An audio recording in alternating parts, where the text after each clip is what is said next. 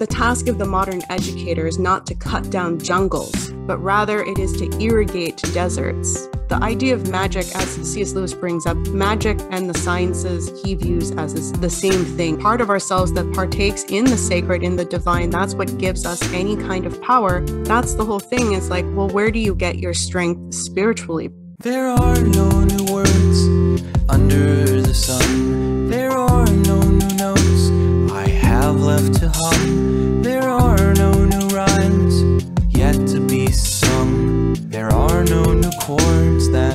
Strings haven't strummed.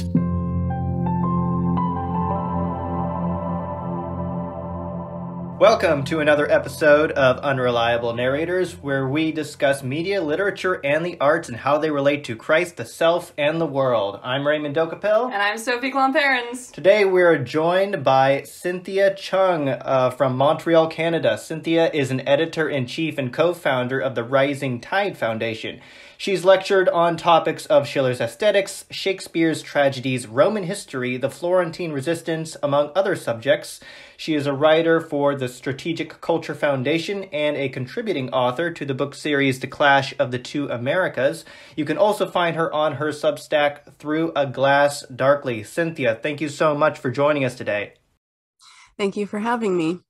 Um, so the Rising Tide Foundation, I wanted to ask you a couple questions about that first. Um, so your mission statement, first, uh, first and foremost, is in the enhancement of cross-cultural understanding and dialogue between East and West, and you're interested in facilitating greater bridges between East and West, and also providing services that includes geopolitical analysis, research in the arts, philosophy, sciences, and history. So today we're going to be talking about C.S. Lewis's science fiction trilogy. Um, I've watched your three part lecture series on the space trilogy, or science fiction trilogy, as you emphasized, and really enjoyed it. So, my first question to you today is um, how, how did your organization become, or you specifically became interested in C.S. Lewis's science fiction trilogy? Because I've talked with a lot of science fiction and aficionados, and it's actually kind of surprising how little of them are familiar with with C.S. Lewis's science fiction trilogy.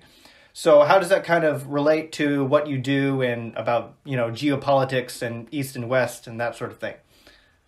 Um, sure. Well, for for C.S. Lewis, I think I'm uh, the typical case where I was introduced to the Narnia series as a kid, so I always had a really, uh, you know, a good um, impression and uh, sort of relationship to that writing.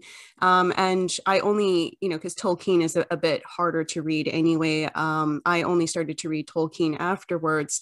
Um, and then I uh, was familiar with the, the Screwtape letters and um, I was surprised myself. I actually only discovered that there was this science fiction series um, this past like January or something because someone had sent me a video from the Discovery Institute that uh, was basically referring to C.S. Lewis's That Hideous Strength and how it was warning you know way back in in the 1940s uh, where we find ourselves today and i was completely blown away that i've never heard about this this series as well and uh, i immediately started to uh, read them and uh, I, I was again very impressed. It was a very different writing style. I had no idea that um, these were even thoughts that C.S. Lewis um, was uh was contemplating at the time so it just added another layer of complexity to uh the the genius of cs lewis and in the sense of how this fits into uh the rising tide foundation